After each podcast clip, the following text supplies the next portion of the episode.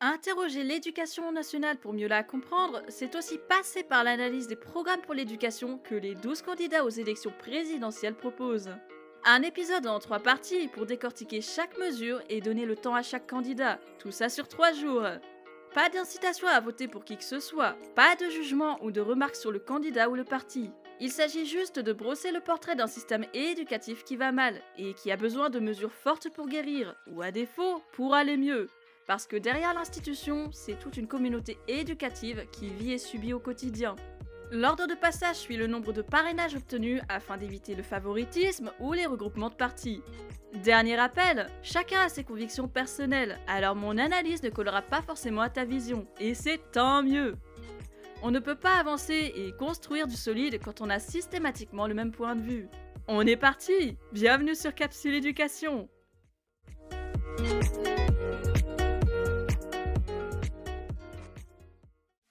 Des chiffres clés pour comprendre l'état de la France et de l'éducation, et agir en conséquence. 48 950 écoles partagées entre les écoles maternelles et élémentaires publiques et privées. 6 950 collèges partagés entre le public et le privé. 3 750 lycées et REA partagés entre le public et le privé. 806 établissements agricoles et 3 500 établissements d'enseignement supérieur. 726 800 enseignants dans le public, 142 500 dans le privé. 18 800 dans l'agricole publique, 4 000 dans l'agricole privée et 91 000 enseignants dans l'enseignement supérieur. 320 800 personnels non enseignants sont en poste dans le public, 80 000 dans le privé et environ 30% des personnels de l'enseignement agricole. Cependant, on ignore le chiffre exact. Près de 10 millions d'élèves dispatchés entre le premier degré et le second degré du public, pour 2 millions dispatchés entre le premier degré et le second degré du privé. Pas loin de 91 000 élèves dans l'agricole publique, pour 44 000 élèves dans l'agricole privée, et plus de 2,8 millions d'étudiants, tout ceci sur l'année 2021. Ce sont par ailleurs 1000 REP et REP+, qui accueillent environ 1,7 million d'élèves en France métropolitaine et sur les régions et départements d'outre-mer. 400 000 élèves en situation de handicap sont scolarisés en milieu ordinaire. Quant au volume horaire de l'enseignement, le premier degré s'ubase sur 24 heures hebdomadaires, le collège sur environ 26 heures obligatoires qui deviennent 30 heures quand on y ajoute les options facultatives. Et les lycées généraux, technologiques et professionnels avoisinent les 35 heures selon les options et les spécialités. Et les jeunes, quels avenirs, quelles possibilités? Rien que sur l'année 2020, le nombre de volontaires en service civique s'élevait à 132 000, pour 10 300 organismes agréés par l'Agence du service civique. Le Corps européen de solidarité a vu partir 3146 jeunes volontaires dans les pays partenaires. Côté décrochage scolaire, on estime à environ 80 000 le nombre de jeunes sortant du système éducatif sans diplôme ou qualification. Toujours sur 2020, ce sont au moins 634 000 jeunes qui étaient inscrits à Pôle emploi en fin septembre. Pas de panique, tu trouveras toutes les sources dans la description de l'épisode et dans sa synthèse sur le blog. On se finit le tour du proprio par quelques chiffres clés sur la France dans sa globalité. Le budget 2022 de l'éducation nationale prévoit 55,2 milliards d'euros en tout, soit le plus gros budget du gouvernement, puisque c'est la moitié du budget total, tandis que celui de l'enseignement supérieur doit s'élever à 26,6 milliards d'euros, en 4e position sur les 16 ministères. 2022, c'est aussi une prévision de presque 154 milliards d'euros de déficit pour l'État, avec un taux d'endettement qui passerait à 113,5% du PIB, contre 115,3% en 2021. Valérie Pécresse, du Parti Les Républicains, avec 2556 voix. Dans la partie « Bâtir une école du respect », la première mesure souhaite suspendre les allocations familiales des parents d'élèves perturbateurs. Ce qui est en soi difficilement faisable tant que des critères précis ne sont pas définis pour déterminer ce qu'est un élève perturbateur. La décision devrait revenir à un conseil des droits et devoirs des familles réuni par le maire. Donc on sort complètement du cadre scolaire. Pourtant, l'école a bien quelque chose à voir dans cette problématique d'élèves perturbateurs. Sinon, le mot à employer aurait été l'enfant plutôt que l'élève. Zéro coéducation entre l'école et les familles est une décision qui s'apparente à une présence judiciaire, alors que l'école n'a jamais accueilli des points de vue judiciaires, y compris dans ses conseils de discipline. Finalement, cette mesure relève d'une sanction inégalitaire et peu pédagogique, qui affecte la famille alors qu'elle devrait affecter l'élève perturbateur. D'autant que le premier programme rendu public mettait en cause les parents défaillants, mais pas l'élève, et que ce conseil ne devrait exister que dans les villes de plus de 10 000 habitants. Deuxième mesure. Envoyer les élèves exclus d'un établissement dans des structures de réinsertion scolaire disposant d'un encadrement renforcé. Cette mesure devrait permettre d'éviter que les élèves exclus ne soient réinscrits dans un autre établissement d'où ils seront à nouveau exclus après. La question de départ, c'est que fait-on de ces élèves quand ils se font exclure de tous les établissements où ils passent? Sauf que la mesure existe déjà sous la forme d'établissements de réinsertion scolaire, créés en 2010 pour accueillir des collégiens de 13 à 16 ans, considérés comme très perturbateurs et exclus plusieurs fois, justement. En outre, les classes relais existent déjà pour faciliter le retour en milieu ordinaire. Avec ça, quels seraient les objectifs de ces nouvelles structures pas si nouvelles? Apprendre aux élèves perturbateurs à se canaliser pour revenir dans une scolarisation classique ou les rendre dociles? En clair, quelles actions pédagogiques et éducatives pour ne pas abandonner ces jeunes à leur étiquette d'élèves perturbateurs qui ne méritent pas d'être scolarisés? Doit-on plutôt s'attendre à trouver l'équivalent des centres éducatifs fermés ou des établissements pénitentiaires pour mineurs réservés aux élèves exclus? Ou peut-on plutôt espérer remettre des moyens, des bâtiments et des personnels dans les établissements de réinsertion scolaire déjà existants? Troisième mesure, poursuivre systématiquement tout outrage et toute agression d'un professeur avec des peines minimales d'1 an de prison ferme pour les auteurs adultes de ces agressions. Les faits de violence et d'incivilité envers les personnels de l'éducation nationale sont de plus en plus courants. Alors la venue d'une telle mesure saurait-elle rassurer les personnels et assurer leur sécurité? Hélas, le système actuel démontre son incapacité totale à prendre au sérieux toute menace proférée contre un personnel. On se rappelle de l'incapacité à protéger Samuel Paty ou même à le croire alors qu'il était en danger. On se rappelle des cas de harcèlement entre collègues ou hiérarchie, de la difficulté à démettre la secrétaire d'État chargée de l'éducation prioritaire de ses fonctions après les nombreuses plaintes portées contre elle. Autre point, il est écrit tout outrage contre un professeur. Ça veut dire que les autres personnels ne seraient pas inclus dans la protection. Seraient-ils inexistants? De plus, que se passera-t-il si l'auteur de ces outrages s'avère être un élève mineur? Prison pour mineurs ou c'est le responsable légal qui endosse les peines et la prison? Quatrième mesure, accélérer la signalisation des faits de radicalisation par les enseignants grâce à une structure dédiée. À l'heure actuelle, ce sont les personnels de direction, les conseillers principaux d'éducation et les enseignants qui effectuent ces signalements dans les établissements.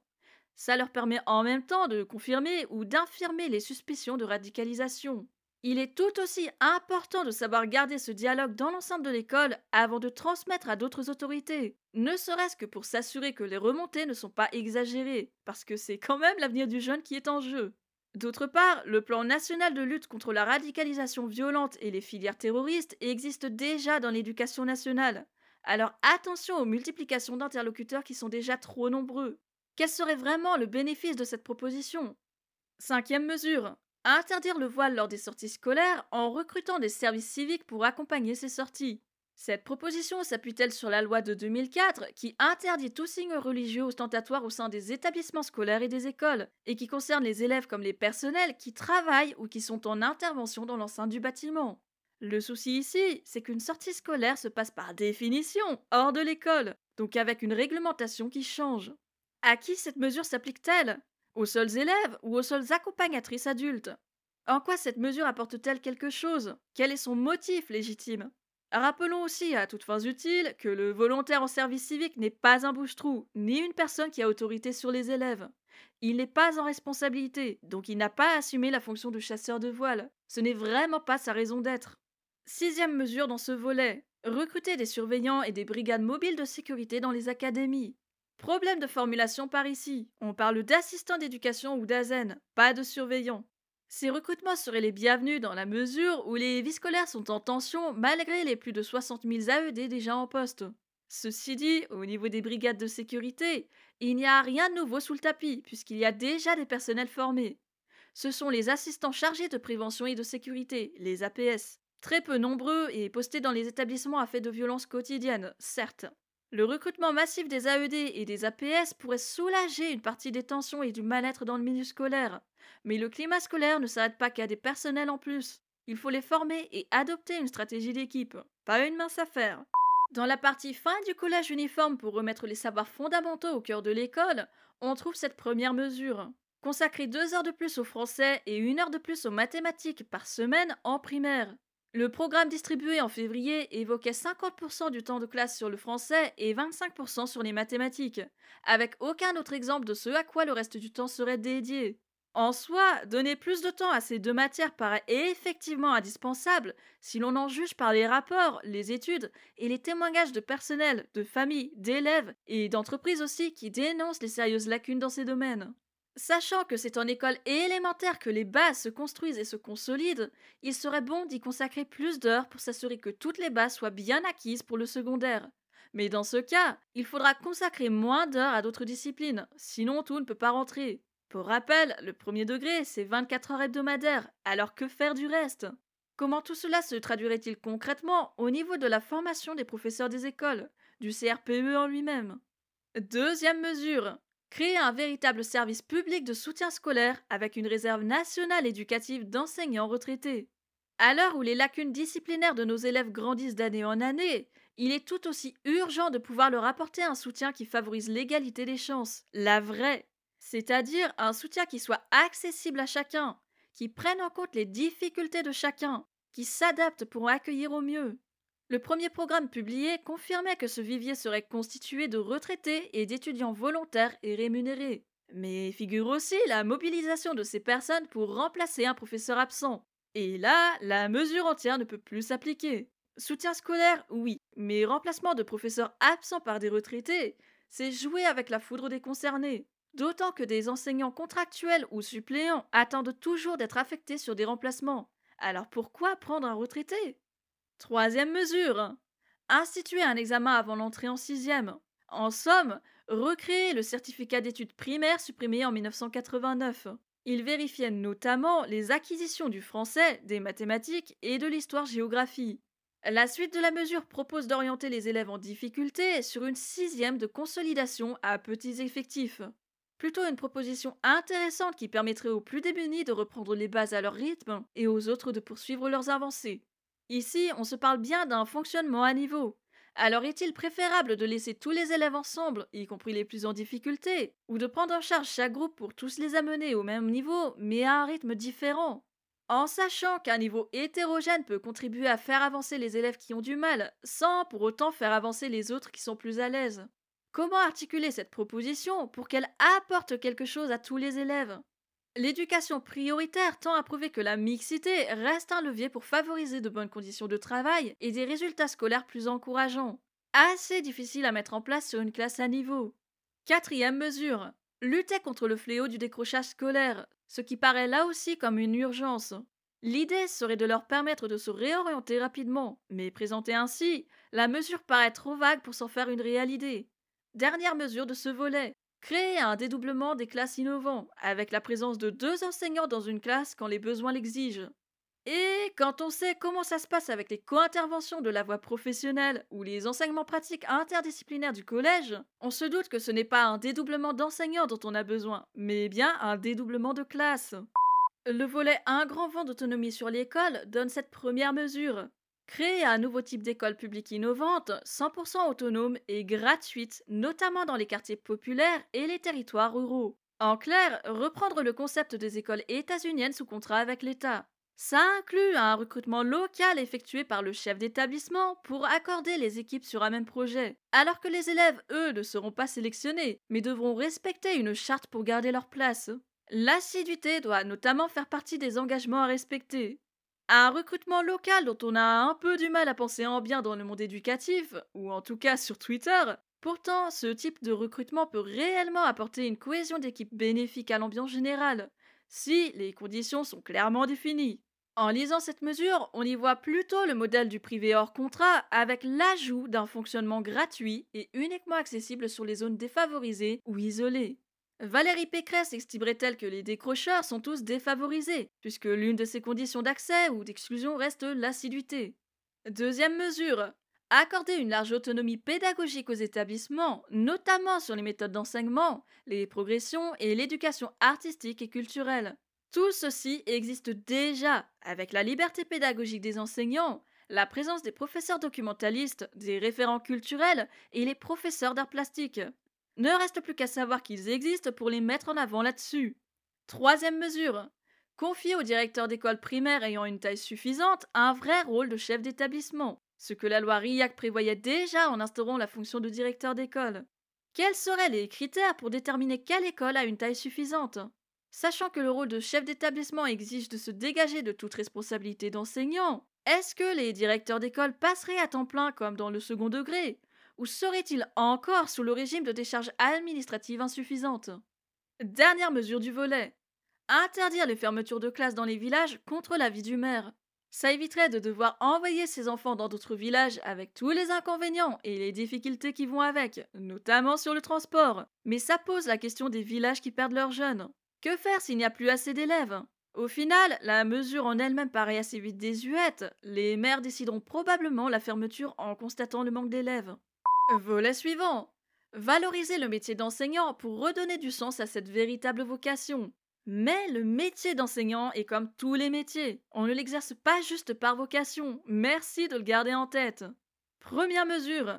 Créer 10 000 postes supplémentaires d'enseignants, de surveillants et de chefs d'établissement sur les 5 ans de mandat. En gros, un peu des broutilles, puisque ces postes doivent se partager d'abord entre chaque corps de métier, puis entre chaque discipline, en prenant en compte qu'il y a le CRPE, le CAPES, le CAPET, le KPLP et le CAFEP juste pour les enseignants. Pourtant, étant donné le budget à y mettre, 10 000 postes, ça paraît à la fois ridicule et énorme. Il faut bien les rémunérer et les former, ces nouveaux postes. Deuxième mesure, augmenter la rémunération des enseignants en début de carrière, ceux qui acceptent des missions supplémentaires, qui enseignent dans les territoires ruraux isolés ou dans des établissements particulièrement difficiles. On ne s'étonnera évidemment pas de ne voir aucune revalorisation pour les autres collègues à concours que sont les CPE, les PsyEN, les administratives ou les perdir, ni même pour les enseignants qui ne sont plus en début de carrière. Pas sûr que favoriser la concurrence ou les différences de traitement soit une bonne façon de réunir les personnels des établissements, ni même d'attirer les candidats qui manquent déjà à l'appel. La revalorisation de tous les personnels n'est plus une option, c'est une question vitale. Alors y ajouter des conditions quand le pouvoir d'achat et la considération ne font que baisser, c'est un coût très bas. De plus, pour les missions particulières et les investissements plus conséquents, les primes existent déjà, il faudrait juste les rehausser. Troisième mesure, mettre fin au bizutage institutionnel actuel qui consiste à envoyer des professeurs inexpérimentés dans les établissements les plus difficiles. Ce qui est très vrai puisque les néo-titulaires et les jeunes enseignants atterrissent souvent en éducation prioritaire. Mais le paradoxe, c'est quand la proposition d'avant incite un enseignant à aller dans ses établissements pour être mieux payé qu'un enseignant affecté ailleurs. Quatrième mesure, régionaliser le recrutement des enseignants. Une mesure qui ne manque pas d'attiser les polémiques, puisque pour l'instant, le CAPES reste un concours globalement équitable dans sa façon de sélectionner, malgré le système de mutation qui, lui, n'a plus grand-chose d'équitable. Est-ce qu'une régionalisation ne porterait pas atteinte au caractère national du système éducatif? Ou est-ce que ça n'attirerait pas de nouveaux candidats emplis d'espoir de rester dans leur académie, justement? Dernière mesure, encourager les secondes carrières dans l'enseignement. Ça passerait par des contrats de 5 ans qui mettraient fin à la précarité des enseignants vacataires. Et franchement, je ne suis pas sûre que ça y mettrait fin. Mais il faut avoir un peu plus de contenu et de matière pour se faire une idée, car ici, ça reste très vague. Dans le dernier volet du programme pour donner une chance à tous les enfants de France, voilà la première mesure. Rétablir les bourses au mérite pour les bacheliers défavorisés qui obtiennent la mention très bien au baccalauréat. Oui, parce que les autres qui sont plus favorisés n'ont pas de mérite quand ils ont cette mention, c'est bien connu. N'y a-t-il pas d'autre façon de valoriser les élèves méritants sans créer un gouffre d'inégalités supplémentaires avec les autres qui sont plus en difficulté, et pas forcément les moins méritants d'ailleurs? Pas un très bel exemple d'égalité, même si l'objectif est de mettre en valeur ceux qui réussissent. Sauf que la réussite ne dépend pas que de la note scolaire. Deuxième mesure, créer des externats d'excellence dans les collèges et lycées des zones prioritaires pour un meilleur accès à la pratique culturelle et sportive. On aimerait bien inclure les lycées dans les réseaux d'éducation prioritaire, sauf qu'ils ont disparu de la carte en 2020. Sachant que ces établissements sont souvent bien moins desservis que le reste au niveau des transports, la proposition reste futile, à moins d'y ajouter une refonte des transports aussi. Et surtout, on a des CDI, des professeurs documentalistes, des gymnases ou des associations sportives dans les collèges, y compris en REP. Alors pourquoi ne pas s'en servir? Pourquoi ne pas les mettre en valeur pour accompagner les élèves? Ça fait moins excellence, mais il n'y a pas besoin d'un externat d'excellence pour donner un meilleur accès à la culture ou au sport. Troisième mesure, accueillir des premières années universitaires dans les lycées. S'il s'agit d'amener l'université au lycée, il faudra y mettre du budget, des personnels en plus, des infrastructures en plus. Mais déjà, avant tout ça, Mettre le budget dans les infrastructures dégradées, c'est peut-être plus urgent. Peut-être. Quant à faciliter les relations lycée-université, le continuum Bac-3, Bac+3 et les cordées de la réussite sont un bon début, avec des réflexions et des actions qui existent et qui ne demandent qu'à évoluer. Quatrième mesure. Développer l'apprentissage en exonérant de toute charge patronale les entreprises de moins de 10 salariés. En effet, l'apprentissage est probablement dans son âge d'or, environ 718 000 contrats d'apprentissage. Le problème qui se pose, c'est que cette proposition valorise une partie de la voie professionnelle, le CFA, mais pas le lycée professionnel. Peut-être serait-il bon et juste de ne pas oublier le lycée pro, de ne pas favoriser l'un plus que l'autre. Cinquième mesure, mieux préparer au monde du travail en développant une orientation personnalisée conduite par des intervenants missionnés par les régions et rapprocher les lycées professionnels des entreprises en les confiant aux régions, avec pour objectif d'atteindre 100% d'alternance en lycée pro d'ici 2027. Figure également le développement des partenariats entre les universités et les lycées pour qu'un étudiant suive sa première année de cursus au lycée. Des propositions totalement hors sol avec ce qui se passe dans les établissements. L'orientation confiée aux régions, alors qu'il y a des CEN spécialisés en orientation et des CIO qui voudraient bien retrouver leur légitimité dans le domaine qui les concerne, par exemple. Une destruction amorcée du lycée pro en le passant aux mains des régions, en voulant le calquer sur le modèle des CFA. Sans compter le fait de déboussoler toujours plus le lycée en installant une première année universitaire dessus, sans autre moyen alloué. C'est comme vouloir intégrer la 6e à l'école élémentaire. Quand est-ce que les jeunes découvrent le fonctionnement de leur nouveau cycle s'ils sont encore coincés dans la structure d'où ils viennent juste de sortir ? Dernière mesure, faire de Parcoursup un vrai outil d'orientation sélective à l'université, fondé sur le mérite et la motivation de chacun. Oui, parce que le nouveau bac a tellement rendu les notes dérisoires qu'il faut bien trouver un autre moyen de sélectionner. Sauf que c'est déjà le cas, et que les algorithmes n'ont aucune transparence, qu'on ignore comment ils sélectionnent. Bref, inutile dans la mesure où on ne s'attaque pas au vrai problème de l'enseignement supérieur, à savoir son manque de place et de formation pour accueillir tous les bacheliers. Il y aura forcément une sélection quelque part. Ce n'est pas pour autant qu'il faut laisser de nombreux néo-bacheliers sur le carreau. Fin d'un programme qui a l'air de se focaliser en grande partie sur la méritocratie. Pas le mérite, hein. La méritocratie et le manque de mixité, d'une prise en charge adaptée. Des acteurs de la communauté éducative que l'on oublie, d'autres que l'on souhaite transformer à des fins assez idéologiques, et dans tout ça, une logique d'éducation locale plus que d'éducation nationale. Alors devra-t-on aussi changer l'appellation du ministère pour mieux coller à cette façon d'envisager l'école ? Emmanuel Macron du parti La République en Marche avec 1974 voix. Dans la partie Les fondamentaux, une seule mesure que voici. Augmenter les heures de français et de mathématiques en primaire et en 6e et mettre les mathématiques dans le tronc commun du lycée. Comme Madame Pécresse, l'accent est mis sur les deux disciplines où le niveau est de plus en plus bas. Mais on va quand même se rappeler que ces heures ont d'abord été diminuées par les réformes du primaire et du collège de 2016, alors chapeautées par l'ancienne ministre de l'Éducation nationale, Najat Vallaud-Belkacem, et que la réforme du lycée de Jean-Michel Blanquer a fait disparaître les mathématiques du tronc commun du lycée. Si le revirement est nécessaire, il ne concerne néanmoins que l'école élémentaire, la 6e et le lycée. Qu'est-ce qui se passe sur les 3 autres années de collège ? Même autre souci que le programme précédent. Augmenter le nombre d'heures d'une discipline implique que d'autres cours perdront des heures. Mais lesquels ? La partie le bien-être commence avec cette première mesure. Plus de sport. Il est ainsi prévu d'ajouter 30 minutes de sport par jour en primaire et 2 heures de plus au collège. Est-ce que cette mesure apparaît juste parce que la France a participé aux Jeux Olympiques et tout le tralala ? Ça, on ne sait pas. Par contre, on sait que les 2 heures de sport supplémentaires prises sur chaque semaine correspondent aussi à des heures qu'on va devoir enlever à d'autres disciplines, que ce soit en élémentaire comme au collège, comme la mesure d'avant. Et on se dit, tout bêtement, que le sport pourrait être aussi l'affaire des familles, du périscolaire et des mairies. Histoire que l'école n'ait pas à prendre toutes les demandes en charge, étant déjà trop sollicitée ici et là pour éduquer à tous les sujets. Deuxième mesure, un contrôle parental des écrans des enfants systématiquement proposé à l'installation, afin de limiter leur accès aux réseaux sociaux. On s'attendait peut-être plus à une mesure pour la pornographie, mais c'est vrai que les réseaux sociaux deviennent un problème majeur pour la population, encore plus pour la jeunesse. Mesure qui ne concerne pas l'école, mais qui devrait la concerner au final, parce qu'on a des cours d'éducation aux médias et à l'information dispensés par les professeurs documentalistes, et que cette problématique s'intègre parfaitement à leurs enseignements. Encore faut-il se rappeler de leur existence. Quant au contrôle en lui-même, ça implique que les ordinateurs et les portables soient fabriqués en France pour intégrer un système parental qui obéisse à la réglementation française. Pourrait-on aussi inciter les parents à parler avec leurs enfants, à passer du temps à leur expliquer les dangers du numérique, à poser des limites avec les mots plutôt qu'avec une barrière numérique facilement contournable?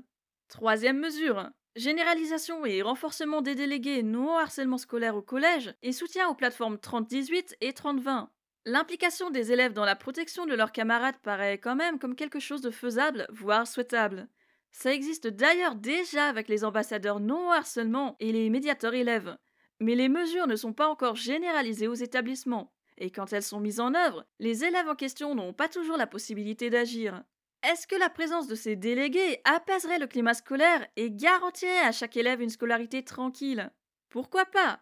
On peut regretter l'usage courant à des numéros verts pour pallier le manque de moyens, mais ça reste aussi une possibilité pour les élèves qui n'osent pas parler aux personnes ressources de l'établissement. Le tout est accorder une formation précise aux jeunes et de leur donner l'opportunité d'agir avec le soutien et l'écoute des personnes ressources. L'élève est aussi un adolescent, il ne peut pas tout régler. Quatrième mesure, augmenter jusqu'à 35 heures le temps de travail des accompagnants des élèves en situation de handicap pour les revaloriser et mieux aider les enfants.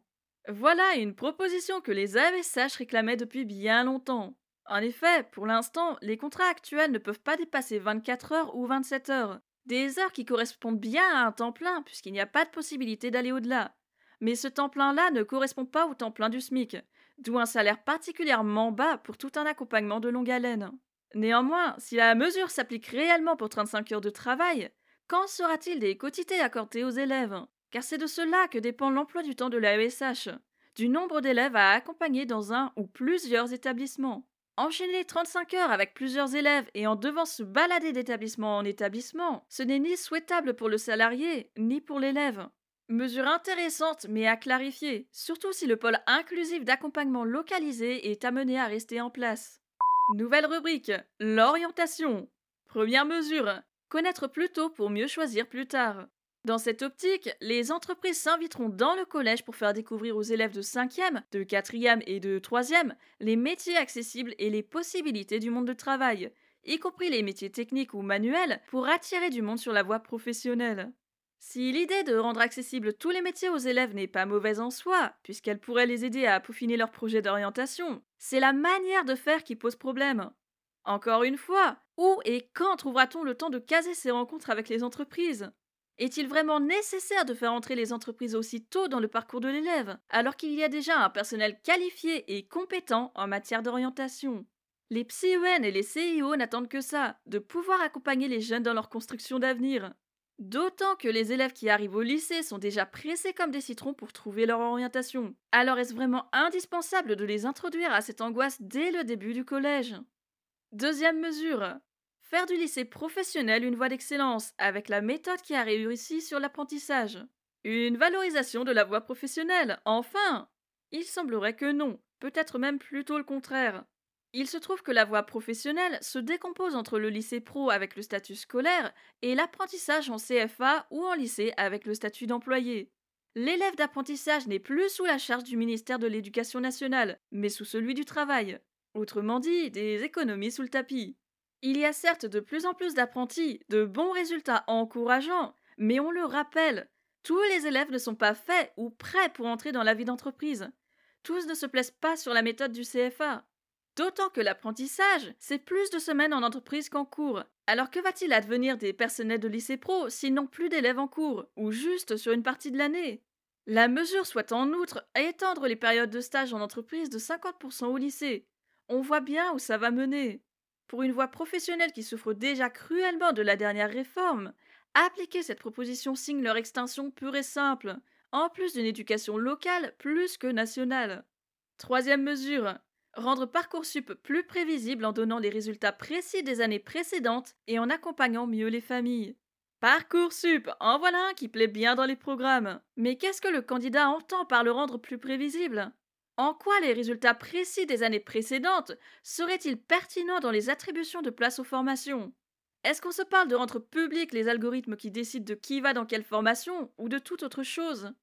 Quant à l'accompagnement des familles, et surtout des élèves, on ne demande que ça, mais avec quel personnel? Les psy-UN, les CIO, ou les professeurs principaux qui n'arrivent déjà pas à se caser du temps pour les démarches Parcoursup, et qui, en plus, doivent fournir leur programme de cours. Concrètement, qu'est-ce qu'on entend par accompagnement des familles? De les assister du début à la fin sur le site à désespoir Parcoursup, ou autre chose?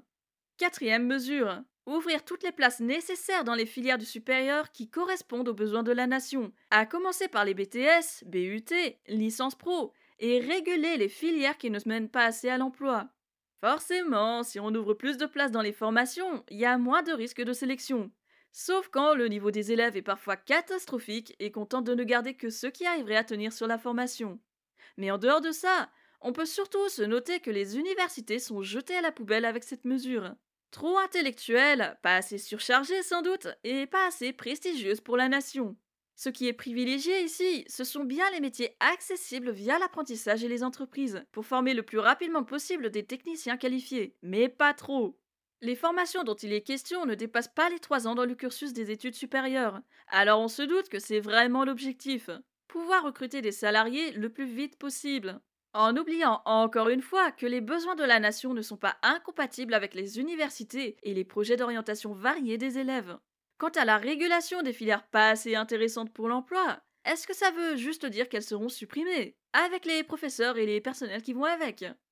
Ce chantier de l'école se traduirait par des objectifs clairs, parmi ceux-ci. Former mieux et transmettre les savoirs fondamentaux, les principes de la République, les compétences nécessaires aux métiers de demain. Alors, transmettre les savoirs fondamentaux ne devrait pas poser trop de problèmes, mais comment peut-on oser parler des principes de la République si la moitié des mesures prévoient de créer une école au niveau local, une école inégalitaire au possible, qui refuse de prendre en compte l'individualité de l'élève et du futur citoyen, du futur salarié? Si les compétences de demain impliquent d'être des salariés vides d'envie et d'aspiration, l'objectif est vraiment à revoir. Autre objectif. Donner les mêmes chances à tous par la garantie du remplacement des enseignants absents, le suivi personnalisé et la poursuite des classes dédoublées. Si les remplaçants ne se bousculent déjà pas trop au portillon à l'heure actuelle, le programme proposé risque plutôt de continuer à les faire fuir. Mais s'il y a du vivier pour remplacer, ça ne peut être qu'une bonne nouvelle. Dommage que ce fameux vivier doive attendre les élections pour se manifester. En revanche, la poursuite des classes dédoublées est une mesure que l'on attend avec impatience, parce qu'on ne peut pas assurer un suivi personnalisé à plus de 30 élèves dans une seule classe. Nouvel objectif, mieux reconnaître les enseignants. Allez, encore une fois, les autres fonctionnaires des établissements peuvent se brosser pour la reconnaissance. Ils ont l'habitude à ce niveau. Mais encore, quelles mesures pour mieux reconnaître les enseignants? Si c'est l'objectif final, quelles mesures évoquées dans ce programme peut-on qualifier de reconnaissance envers l'enseignant? Parmi les leviers à construire ensemble, on trouve ceci. La transparence sur tous les indicateurs de réussite éducative au niveau le plus local, ce qui passe par la divulgation publique des évaluations des enseignants et des classes. Par contre, Parcoursup et ses algorithmes nébuleux restent secrets. Logique!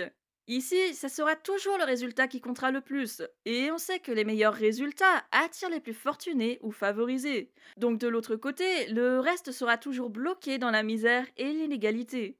Figure aussi plus de liberté pour les établissements dans leur organisation interne, pour le recrutement d'une partie de l'équipe pédagogique. En soi, le recrutement local et les postes à profil ne sont pas une aberration s'ils permettent à des équipes de se réunir volontairement autour d'un même projet, car le volontariat de l'éducation nationale a plutôt des airs de chantage ou de contrainte pour accepter telle mission, telle fonction. Cependant, comme je l'ai dit sur le programme de Madame Pécresse, un tel fonctionnement doit être défini clairement, y compris dans ses limites, pour ne pas provoquer plus d'inégalités en plus de celles qui existent déjà. Dernier levier, un pacte proposé à tous les enseignants avec, pour ceux qui l'acceptent, de nouvelles missions et des rémunérations augmentées en conséquence. Lors de sa conférence de presse du 17 mars, Emmanuel Macron disait ceci. « Il nous faudra poursuivre de manière significative l'augmentation des rémunérations qui s'inscrira dans le cadre de cette concertation, mais sur la définition de nouvelles missions. » Par exemple, le remplacement des professeurs absents. Ensuite, c'est un suivi plus individualisé des élèves, notamment pour l'aide aux devoirs ou l'accompagnement personnalisé. Des meilleures rémunérations pour toutes celles et ceux qui s'engagent sur ces nouvelles missions.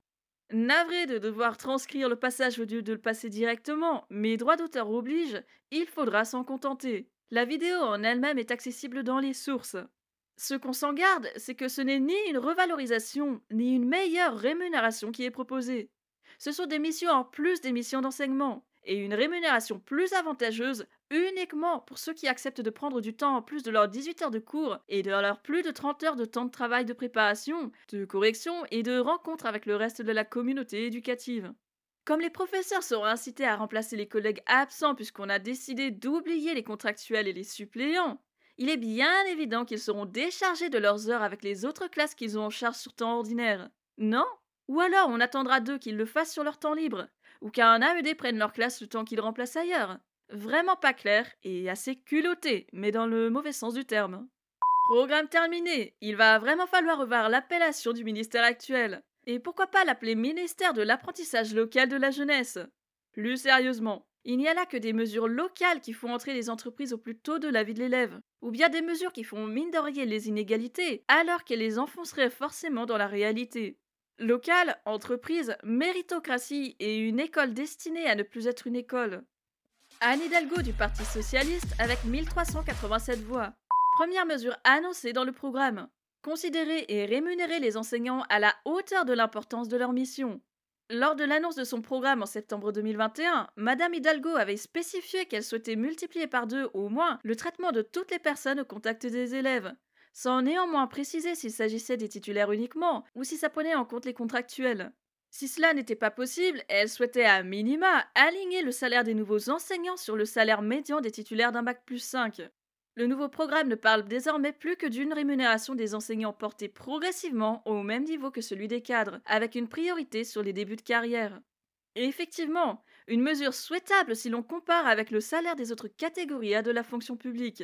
Mais encore une fois, ça n'inclut que les enseignants, encore et toujours. Mesure à mettre en place assurément. Je ne répète pas ce qui a déjà été dit précédemment. Cependant, il serait bon de ne pas bloquer les revalorisations aux enseignants en début de carrière, ou juste aux enseignants. Deuxième mesure, déployer les pédagogies ouvertes et inclusives. Ça passerait par l'apprentissage de la pratique, de l'apprentissage en lui-même, de la coopération, de l'environnement, de la nature, de la commune, des langages du numérique, de l'information. Bref, beaucoup d'apprentissages qui se font déjà à l'heure actuelle, et à qui on donne d'ailleurs plus d'importance. Il est aussi écrit que des états généraux de la pédagogie auront lieu pour s'inspirer d'enseignants innovants. Sauf que ces pédagogies n'ont rien d'inclusive. Collaborative, peut-être, mais on se parle d'école. Donc à un moment donné, il faut bien consacrer du temps aux disciplinaires, aussi. Surtout quand les bases sont déjà mal maîtrisées. Encore une fois, le problème n'est pas tourné dans le bon sens. Les priorités ne tiennent pas compte des réalités de terrain, et l'inclusion n'est même pas la finalité. Qui dit innovant ne dit pas inclusif pour autant. Quels sont les objectifs de cette nouvelle école qu'on propose ? Troisième mesure, mettre fin au ghetto scolaire pour rétablir la promesse de la République et permettre la réussite de tous les élèves. Chaque département devra donc se doter d'un plan mixité pour endiguer les collèges ghettos. Très souhaitable, on est d'accord. Mais si au lieu de créer une nouvelle structure ou un nouveau plan avec 1000 nouveaux interlocuteurs, on investissait sur un dispositif qui existe déjà et qui manque de moyens et de communication. Par exemple, en acceptant que l'éducation prioritaire ouvre ses portes à une mixité quasiment absente jusqu'ici. En bref, reprendre l'idée, mais sans en faire un nouveau dispositif qui coûtera cher et ne fonctionnera pas vraiment. Notons tout de même que ce plan de mixité devrait accueillir l'enseignement privé sous contrat, une bonne nouvelle pour enrayer les préjugés et permettre une réelle mixité qui prend tout le monde en compte. Ceci dit, on attend aussi de savoir si les lycées seront intégrés à ces plans de mixité, sinon ce n'est pas un plan de mixité complet. Pourquoi continuer de rejeter les lycées ? Seraient-ils épargnés par les ghettos et le manque de mixité scolaire et sociale ? Quatrième mesure, promouvoir à l'école les valeurs de la citoyenneté et du respect. On y retrouve un enseignement civique repensé et renforcé qui prend en compte les diverses discriminations et les valeurs de la République. Mais avec l'exemple des 14 heures annuelles de MC en lycée pro, la mesure fait plutôt rigoler jaune, de même que les sanctions pour atteinte à la laïcité. Figure aussi la protection des professeurs en cas de pression extérieure sur la pédagogie et les programmes. C'est un pas pour eux et rien pour les autres salariés de l'établissement, on a compris. La lutte contre le harcèlement scolaire est également une priorité qui doit donner lieu à la formation de tous les personnels et la présence de référents dans chaque structure. Cette partie de la mesure n'est pourtant pas inédite puisque la loi pour combattre le harcèlement scolaire mettra tout ça en place une fois les décrets publiés. Cinquième mesure, Supprimer Parcoursup au profit de règles justes et humaines d'accès à l'enseignement supérieur. Ça inclut de renforcer le service public de l'orientation par un accompagnement personnalisé de chaque élève. Mais le programme ne mentionne pas une seule fois les psy-EN et les CIO, dont c'est pourtant la mission principale. Des places doivent être créées pour diminuer la pression sur les formations les plus demandées, mais les autres formations peuvent bien entendu s'engorger sans souci. On note aussi que l'accès à l'enseignement supérieur devra se faire selon des règles validées par les autorités de tutelle. C'est bien joli de supprimer l'outil qui sélectionne par des algorithmes, mais par quoi on le remplace concrètement? Quelles seront ces nouvelles règles qui ne sélectionneront au grand jamais? Malheureusement, à un moment donné, la sélection devient obligatoire quand il n'y a pas assez de place partout, y compris dans les formations moins demandées. Sans oublier les bacheliers qui se présentent en n'ayant pas toujours le niveau requis, et qu'on laisse quand même passer malgré tout, ce qui s'en ressent fortement sur l'enseignement supérieur. Sixième mesure, garantir un accompagnement individualisé aux jeunes qui décrochent scolairement. Il est ainsi prévu d'ouvrir le mentorat à tout le territoire comme forme d'accompagnement personnalisé, en prenant la base d'un cadre associatif avec un suivi éducatif et parental. Devant le nombre de jeunes qui sortent du système sans diplôme ou qui ne supportent plus l'école, la mesure en elle-même est plus que nécessaire, mais une fois de plus, elle ne prend pas en compte les personnels dont c'est l'une des missions. Les psy-EN sont parfaitement habilités à accompagner cette démarche, tout en travaillant de concert avec le jeune et des intervenants extérieurs. C'est une prise en charge collective qui renforce le projet d'orientation et ramène le jeune dans sa scolarité, ou au moins qui l'aide à trouver sa voie. Alors pourquoi se priver de ces personnes ressources, encore? Septième mesure, impulser une nouvelle ambition pour l'université. L'objectif est d'atteindre 60% de chaque classe diplômée. En bref, rétablir les conditions d'accueil et d'enseignement dans chaque université, ce qui est là aussi une nécessité absolue, étant donné l'état désastreux de l'université française. La suite de la mesure présente alors l'alternance comme la meilleure voie à prendre, puisque l'étudiant peut commencer à gagner sa vie et s'insérer professionnellement en contrepartie d'horaires et de programmes adaptés. Oui, alors, programmes adaptés? Déjà dans le secondaire, c'est difficile et ça pose problème pour les alternants du lycée pro ou les élèves à besoins particuliers. Alors imaginez que ce soit faisable dans l'enseignement supérieur où la spécialisation impose des programmes spécifiques, ça paraît complètement irréalisable. Au lieu de favoriser la double énergie que nécessite un travail en alternance couplé avec les études, pourquoi ne pas proposer une revalorisation de la bourse qui réglerait en partie le problème des maigres finances de l'étudiant? Huitième et dernière mesure dans le programme d'Anne Hidalgo. L'éducation, nouvel axe de notre politique culturelle. Un programme majeur d'éducation artistique sera donc créé pour l'école, à la fois pour développer les émotions et aussi pour s'investir dans un domaine artistique. Favoriser l'intérêt culturel n'a rien d'irréalisable. Le problème, c'est que l'école assume déjà l'éducation aux médias, au développement durable, à la sexualité et à j'en passe.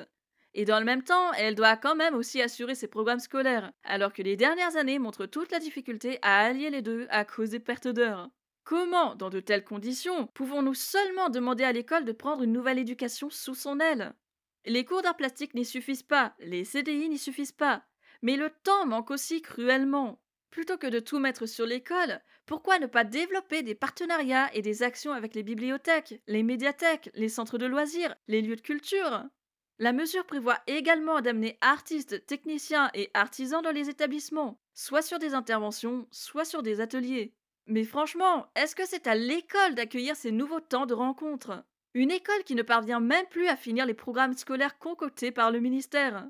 Quant à la création d'un Erasmus culturel pour que les jeunes artistes et étudiants en art puissent circuler, le corps européen de solidarité existe déjà, et nombre de ses missions concernent justement l'ouverture culturelle et artistique. Programme plus modeste et de fait peut-être plus réalisable, mais aussi plus focalisé sur l'élève et son parcours, avec des mesures qui ne s'arrêtent pas qu'à l'école. Justement, c'est aussi un programme qui en attend trop de l'école et qui veut élever la connaissance, la curiosité et les loisirs de l'élève sans prendre en compte que chaque nouvelle éducation à ou intervention extérieure nécessite de perdre des heures disciplinaires. Les propositions ne cherchent pas à débloquer le problème. Elles contournent et tombent à côté de la plaque parce qu'elles ne réussissent pas à mettre le doigt sur ce qui ne va pas. Jean-Luc Mélenchon du parti La France Insoumise avec 873 voix. La partie assurer l'égalité devant l'école commence sur cette première mesure. Mettre en place une véritable politique d'éducation prioritaire sur la base des bilans déjà effectués des différents dispositifs de zones d'éducation prioritaire ou des réseaux d'aide spécialisés aux élèves en difficulté, ou etc. Attention, les anciennes ZEP sont devenues des réseaux d'éducation prioritaire depuis 2015, et les RAZ, qui accompagnent élèves à besoins particuliers comme professeurs des écoles, ne sont pas exclusifs à l'éducation prioritaire. Maintenant, il est très vrai que l'éducation prioritaire perd davantage de budget d'année en année, et les contrats locaux d'accompagnement ne prévoient pas d'arranger le problème. La priorité serait donc plutôt à mettre le budget avant la nouvelle politique, sachant qu'il y a déjà pas mal de dispositifs et d'aménagements pour soutenir les personnels, les élèves et les familles. Ceci dit, revoir la politique permettrait peut-être au lycée de revenir dans l'éducation prioritaire, après en avoir été évincé en 2020, voire 2015 pour les lycées professionnels. Une nouvelle carte scolaire à revoir aussi, qui sait ? Quant aux RAZ, ce sont les effectifs qui doivent absolument être rebâtis rapidement, avec le budget nécessaire pour retrouver leur efficacité. Deuxième mesure, réduire partout les effectifs par classe en mettant la priorité sur les maternelles et les classes des actuelles ZEP. REP et pas ZEP. CP, CE1 et quelques classes de grande section sont déjà dédoublées en éducation prioritaire, alors que l'éducation hors prioritaire aurait bien besoin de classes à petits effectifs aussi.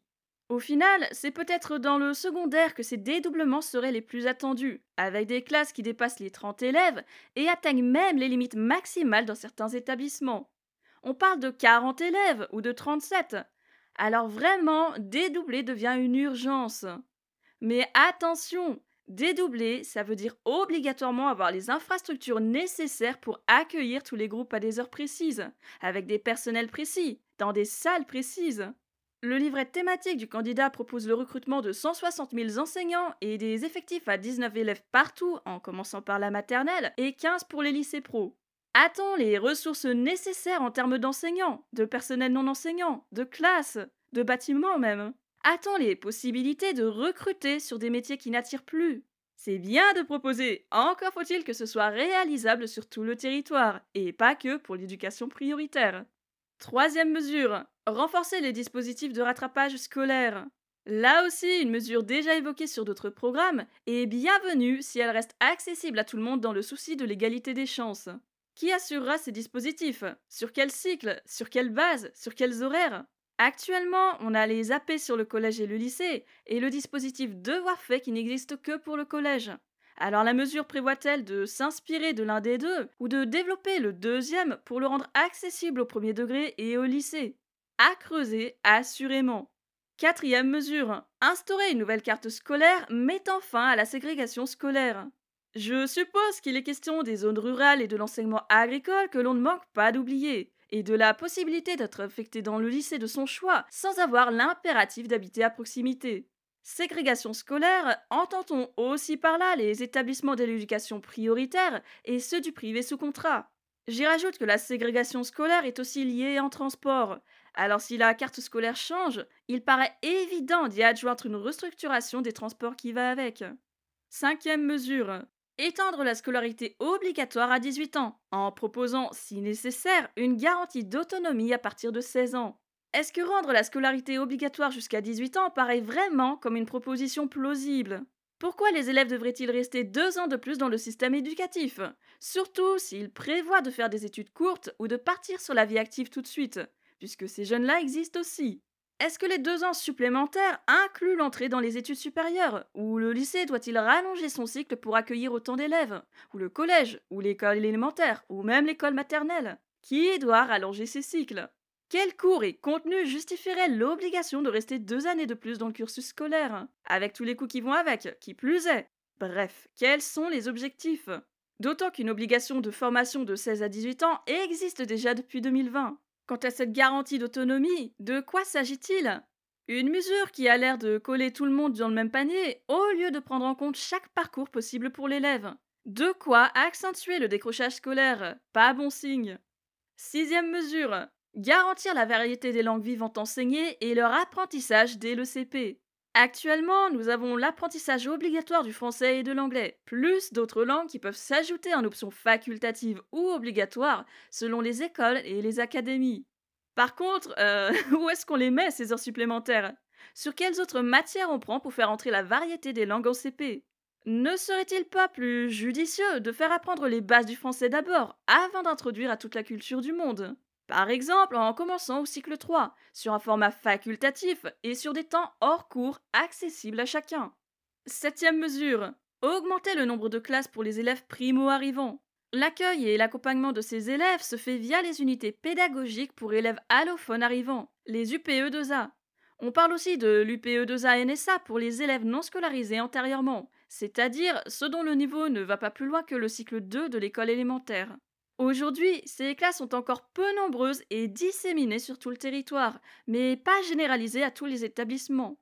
Augmenter leur nombre permettrait d'accueillir plus d'élèves primo-arrivants sans avoir à les refouler par manque de place. Mais de l'autre côté, les enseignants de FLE, de langue française étrangère, doivent aussi pouvoir être formés et dirigés vers les concours et les certificats nécessaires pour y enseigner, ce qui implique forcément de pouvoir trouver les candidats. Pas si simple, même si très souhaitable comme mesure. La partie revaloriser les personnels de l'éducation nationale et renforcer les moyens commence sur cette première mesure. Rattraper le gel du point d'indice depuis 2010 et revaloriser les grilles salariales en engageant une négociation avec les organisations syndicales. Tout comme le programme de Madame Hidalgo, cette mesure rappelle l'écart monstrueux entre les fonctionnaires des écoles et des établissements face aux autres fonctionnaires de catégorie A. Il est en effet plus que temps de rattraper les salaires et de les revaloriser pour tous les personnels impliqués avec les élèves. Et ça soulage de ne pas voir une exigence ou une contrepartie à ces augmentations. Cependant, on doit se rappeler du nombre des personnels dans l'éducation nationale. On doit se rappeler que le mandat dure 5 ans. Et on doit se rappeler que le budget n'est pas extensible à merci, malheureusement. Revaloriser le traitement de 15% pour tout le monde implique forcément de faire des choix sur qui sera augmenté en premier, sur les reclassements, sur les échelons. Tout ça avec les négociations d'organisations syndicales appelées à être en désaccord, puisqu'elles le sont déjà. 2e mesure. Adopter un plan pluriannuel de recrutement pour l'ensemble des concours, avec un dispositif de pré-recrutement au métier d'enseignant favorisant l'accès des jeunes de tous les milieux sociaux. Qu'on s'entende bien, le cadre A titulaire, c'est Bac plus 5 minimum, et le contractuel, c'est de Bac à Bac plus 3 selon les besoins et les académies. Ce qui est proposé ici, c'est de recruter des jeunes dès la terminale et la licence. Alors oui, on entend que ça permettrait de toucher tous les jeunes, y compris les moins favorisés. Mais n'y a-t-il pas un problème dans la façon de faire? Surtout quand les étudiants ont l'âge de leurs élèves. Certes, ça fait de l'expérience. Certes toujours, l'étudiant allie études et travail en classe. Mais c'est précisément ce qu'on reproche aux nouveaux concours d'enseignement et d'éducation. Le fait de demander à un étudiant d'assurer plusieurs heures en responsabilité devant élèves, tout en ayant à préparer son concours d'une part et son master d'autre part. De plus, la pré-professionnalisation existe déjà pour les AED amenés à passer les concours enseignants. Et ça ne fonctionne pas des masses, c'est plutôt important de l'avoir en tête. 3e mesure. Créer des écoles professionnelles de l'enseignement, renforcer la formation initiale et continue des personnels en intégrant notamment une solide formation à la sociologie de l'éducation, à la pédagogie, à la psychologie de l'enfant et de l'adolescent et à la lutte contre les discriminations. Soutenir la recherche en éducation et développer des partenariats entre l'éducation nationale et des mouvements pédagogiques agréés. Actuellement, ce sont les INSPE et les ISPEC qui prennent en charge la formation initiale et continue des étudiants. L'étudiant sorti de sa licence connaît son sujet et sa discipline. Le Master MEF doit alors lui permettre de pouvoir le transmettre à des élèves par la didactique. Et c'est là que ça coince puisque les formations ne sont pas centrées sur les pratiques réelles. Mais plutôt que de créer une énième école, pourquoi ne pas se focaliser sur le contenu des formations pour les rendre efficaces auprès des fonctionnaires stagiaires et aussi accessibles à tous les métiers de la maison? L'idée en soi n'est pas mauvaise, le fait de découvrir ce qu'est l'adolescent n'est pas mauvais du tout. Quant à développer des partenariats pour des mouvements pédagogiques agréés, il serait bon de savoir de quelle pédagogie on parle ici. Et encore mieux, de ne pas oublier que si la pédagogie doit s'accompagner de plusieurs méthodes pour transmettre à chacun, elle doit surtout permettre de transmettre un contenu précis, le cours, et qu'il n'y a pas 1000 façons de le faire, surtout avec plusieurs niveaux en charge, avec plusieurs élèves en charge. On peut transmettre de différentes façons, absolument, mais on ne peut pas adapter un contenu à 30 élèves, ou 19, ou même 15. 4e mesure. Renforcer partout les effectifs de la vie scolaire. Le livret thématique évoque le recrutement de 8000 CPE et l'obligation d'avoir un CPE à temps plein dans chaque établissement, et 2 pour les REP et les REP+. Mais le nombre d'AED à recruter n'apparaît nulle part. On se rappelle aussi que, pour l'instant, le recrutement des AED dépend des enveloppes de chaque rectorat, et que les postes créés peuvent bien être supprimés l'année suivante, puisque le statut est toujours précaire. 5e mesure. Reconnaître le travail et l'engagement des personnels en mettant fin au dispositif d'évaluation et de contrôle permanent, ainsi qu'en réaffirmant la liberté pédagogique, notamment dans le primaire. Que ce soit dans le premier degré ou dans le second degré, la liberté pédagogique des enseignants est pour l'instant assez stable, quoi qu'on en dise, puisque seuls les programmes officiels et les exigences liées aux examens sont arrêtés pour tous. Chaque enseignant reste ensuite libre d'utiliser les ressources et les manuels qu'il juge opportuns, les documents. En revanche, les évaluations et les contrôles pour les personnels et les établissements deviennent réellement un problème dans la mesure où ils sont utilisés pour faire pression régulièrement. Comme la carrière dépend de ces nombreuses intrusions, les tensions sont à leur comble. Pourtant, il est nécessaire d'être évalué à un moment ou à un autre. Pas pour fliquer comme c'est le cas actuellement, mais pour remettre en question ces pratiques et s'adapter. Ce n'est donc pas l'évaluation en elle-même qu'il faut supprimer, c'est sa régularité et ses objectifs qu'il faut revoir. L'évaluation doit vérifier les acquis et faire apprendre quelque chose, pas servir de chantage ou conditionner l'accès à la suite d'une carrière. Sixième mesure, créer un véritable service public d'accompagnement du handicap, avec un nouveau corps de personnel. S'il s'agit de valoriser et d'officialiser les AESH comme nouveau corps de fonctionnaires, ça ne peut qu'être une bonne nouvelle pour ces personnels engagés auprès des élèves à besoins particuliers.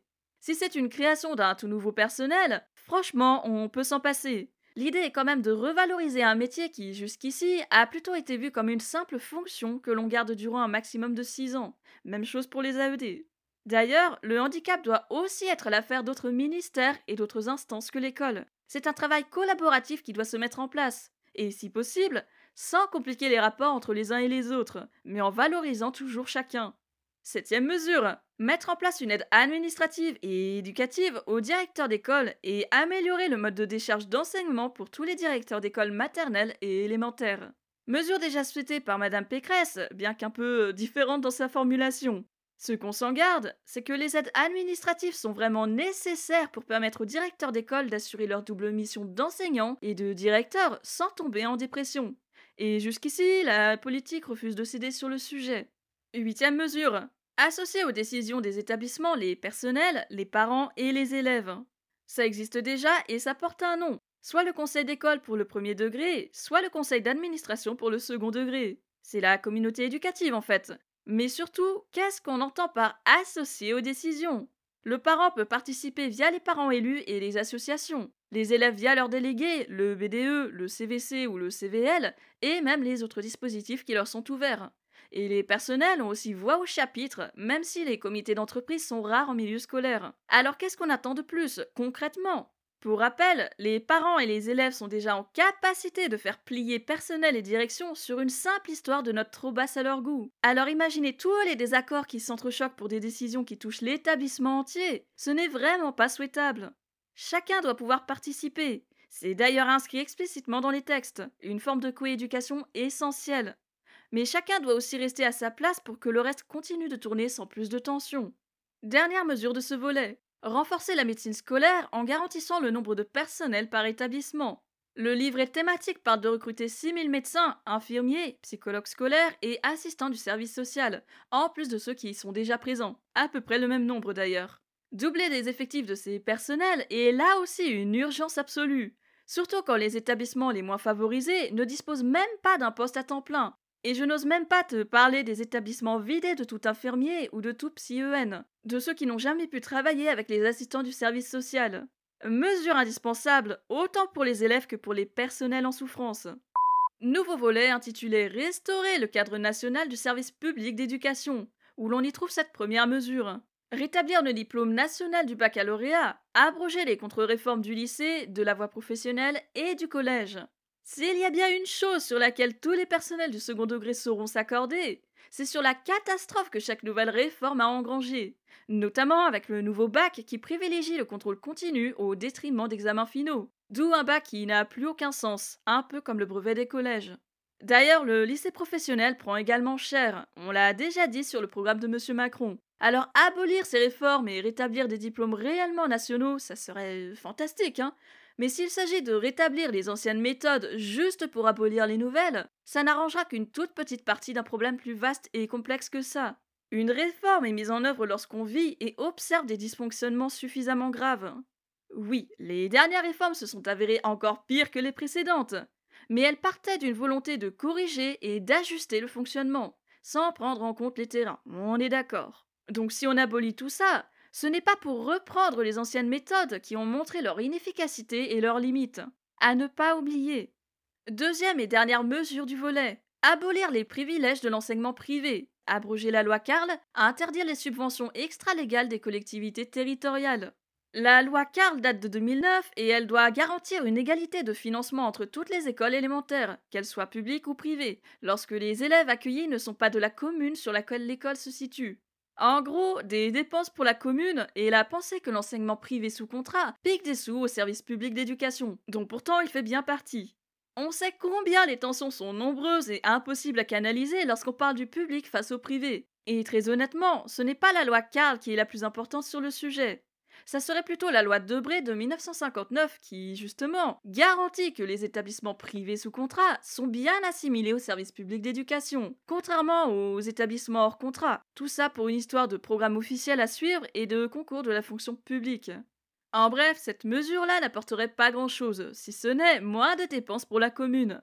Peut-être dans l'idée que le privé peut financer tout l'établissement et le fonctionnement qui va avec. Est-ce que c'est vrai? On se doute que non. Que ça dépend des tutelles et des OGEC. D'autant que si les financements publics sont coupés, les besoins seront transférés sur les frais de scolarité des familles. La rubrique « Faire de l'école le levier de la bifurcation écologique et démocratique » commence sur la mesure suivante. Intégrer l'enjeu écologique dans les programmes de la maternelle au lycée et introduire de nouveaux enseignements pratiques. Je ne vais pas répéter, tu sais que quand on demande à l'école d'éduquer sur un nouveau sujet, ce sont forcément des heures disciplinaires qu'on doit enlever pour faire entrer la nouveauté. Les enjeux écologiques sont importants, essentiels, mais l'école ne peut pas tout prendre en charge, pas si les programmes scolaires restent chargés comme ils le sont actuellement. Alors à moins de faire de l'écologie un programme transdisciplinaire, ce qui au passage est déjà le cas entre l'enseignement théorique et pratique, comment faire entrer de nouvelles heures sur un emploi du temps qui déborde déjà? Deuxième mesure, porter l'alimentation dans les cantines scolaires à 100% biologique et locale, réduire la part de protéines carnées au profit de protéines végétales et imposer une option végétarienne quotidienne. Mesure qui mettrait en lumière les producteurs français et qui permettrait de faire sortir les moyennes et grandes enseignes et leurs prix exorbitants, avec le souci encore de l'infaisabilité de la chose, à cause du poids des dites enseignes, justement. Équilibrer, oui, mais stopper tout, impossible. Quant à l'option végétarienne obligatoire, elle se banalise de plus en plus, rien d'inédit. Troisième mesure, construire de nouveaux établissements à taille humaine et rénover le bâti existant afin de prendre en compte les enjeux sanitaires et environnementaux. C'est logique, si l'on demande des effectifs réduits et de nouvelles formations, il faut forcément augmenter le nombre de structures. Mais qu'entend-on par taille humaine? 400 élèves max? 700 max? Le tout n'est pas seulement de vouloir construire, il faut aussi que le budget suive. Et là, c'est mal engagé, surtout si on couple cette mesure au recrutement nécessaire pour accueillir les effectifs réduits, plus les rénovations qui coûtent cher aussi. Taille humaine, c'est un bon départ. Ceci dit, on se rappelle que le nombre d'élèves n'est pas suffisant pour accompagner et individualiser au mieux, il faut plus que ça. Et on se garde le fait que remettre aux normes permettrait peut-être de prendre en compte les effets météo, en particulier dès l'arrivée de l'été avec les problèmes que ça occasionne. Quatrième mesure, étendre le droit de réunion et d'association pour les lycéennes et lycéens. Ça existe déjà avec la maison des lycéens, les CVC et les CVL, les BDE et tous les ateliers. Et certains établissements créent aussi des associations pour faciliter le financement de nouvelles actions. Est-ce qu'on se parle de rendre tout ça obligatoire, sachant que dans certains établissements, les maisons des lycéens et tout ce genre de choses n'existent pas forcément? Cinquième mesure, renforcer l'éducation à l'égalité, contre le sexisme et les discriminations, dans les programmes scolaires. Une proposition déjà évoquée dans les autres programmes, avec toujours le souci des heures à y consacrer et de celles à sacrifier en échange. Exemple, avec les 14 heures annuelles de MC en lycée pro, comment renforcer ces éducations A sans prendre du temps ailleurs, sans enlever une autre partie du programme de MC? Toutes ces valeurs autour de la tolérance sont franchement nécessaires dans un monde qui a du mal à accepter la différence. Mais est-ce qu'il ne serait pas aussi temps d'accepter que l'école ne peut pas tout faire, d'amener les familles et les responsables légaux à assurer cette part d'éducation et à y accorder plus d'importance? Ces principes-là proviennent de la maison avant tout, l'école ne peut que consolider la base. Dernière mesure du programme. Formuler un projet d'école globale et rendre cohérent scolaire et périscolaire. Notre service périscolaire manque cruellement de moyens et de considération. Les personnels y sont aussi précaires que les AESH et les AED, et aucune politique ne se soucie vraiment du sort d'un secteur aussi important que l'éducation. Sauf que le scolaire et le périscolaire ne peuvent pas travailler ensemble en permanence, au risque de se rajouter des tâches et des missions qui n'appartiennent pas à l'un ou à l'autre, pas complètement. Le lien est important, c'est lui qu'il faut tisser, mais en sachant aussi rester à sa place et agir à son niveau. Et hélas, la proposition reste très vague sur ce fameux projet d'école globale, et on ne sait pas vraiment ce qui est attendu sur la cohérence entre les deux services publics. Peut-être d'abord songer à valoriser et à déprécariser les personnels avant d'entamer une politique de coopération plus engagée entre les deux. Un programme qui se veut ambitieux et à l'écoute des réalités des terrains. C'est aussi son problème majeur. Outre le fait qu'on en demande une fois de plus trop à l'école puisqu'on veut y enlever toujours plus de disciplinaires, en oubliant au passage les partenariats extérieurs et les familles, ce n'est pas un programme que l'on a devant nous. C'est un catalogue de demandes des personnels du milieu scolaire, avec des mesures qui, à coup sûr, sauraient adoucir une partie des conditions de travail. Oui. Pourtant, toutes ces belles idées présentes sur papier ne sont ni des propositions, ni des promesses. Ce programme s'avère parfaitement irréalisable à tout point de vue, tant au niveau humain que matériel, et surtout au niveau financier. Nous y sommes, les 4 premiers candidats sont passés à la loupe. Je regrette de ne pas pouvoir y consacrer du temps sur chaque mesure, de ne pas pouvoir creuser avec les articles de presse ou les conférences des candidats eux-mêmes, mais l'essentiel est là. Toutes les mesures sont discutées, avec autant d'argumentation et d'objectivité que possible, et je suis navrée si c'est pas toujours le cas. On se retrouve demain pour analyser les programmes pour l'éducation de 4 nouveaux candidats. Éric Zemmour, Yannick Jadot, Jean Lassalle et Fabien Roussel. En attendant, repose-toi, ne baisse pas les bras et tiens face au vague qui arrive.